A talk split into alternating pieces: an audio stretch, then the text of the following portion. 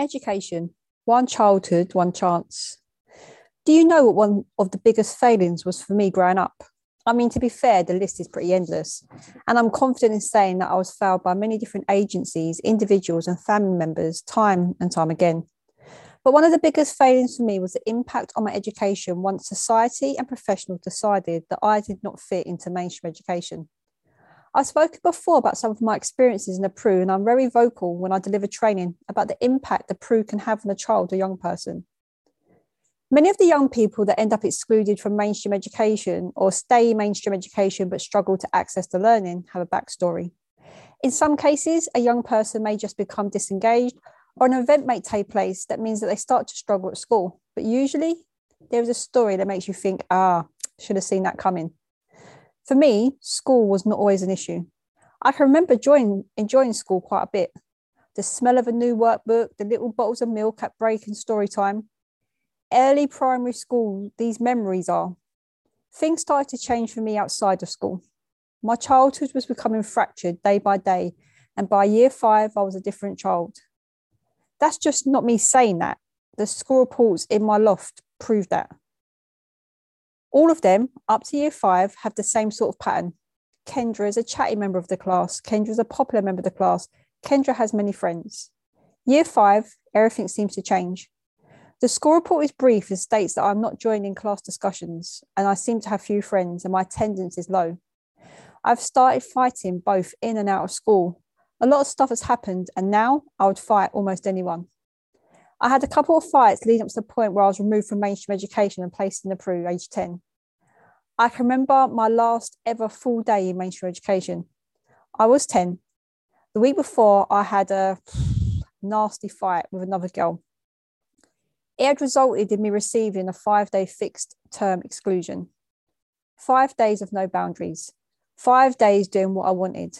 My mum would have tried to keep me in, but I would have drove her mad until I would be sent out or I'd have climbed out of a window to get where I needed to be.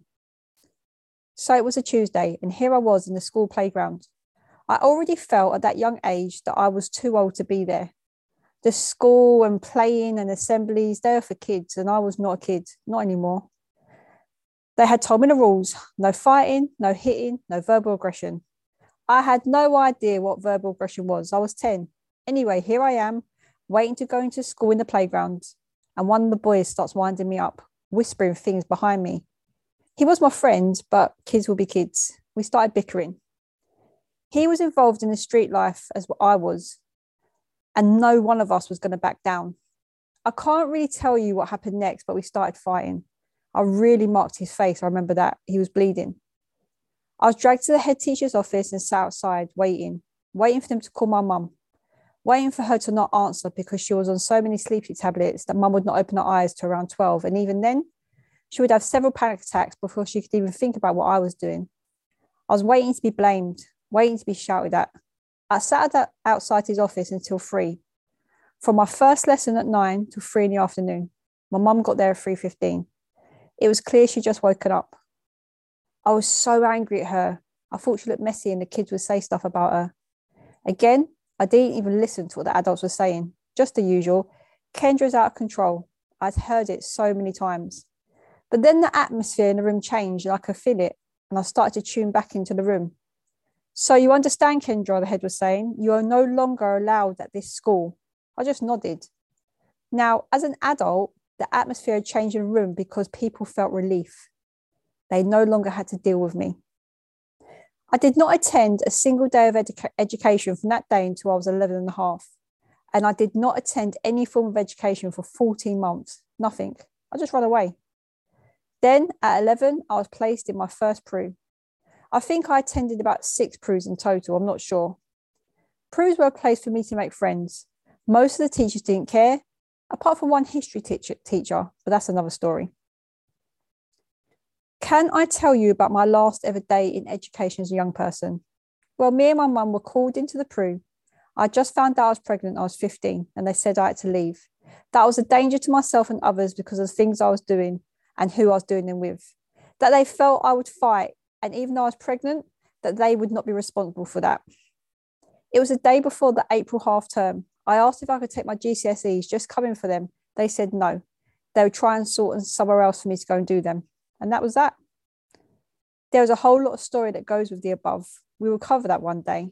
But the fact that by year five, I changed so much is not something that should be looked over. Instead of looking at my behavior as an issue, maybe see what created such anger. The Pru did.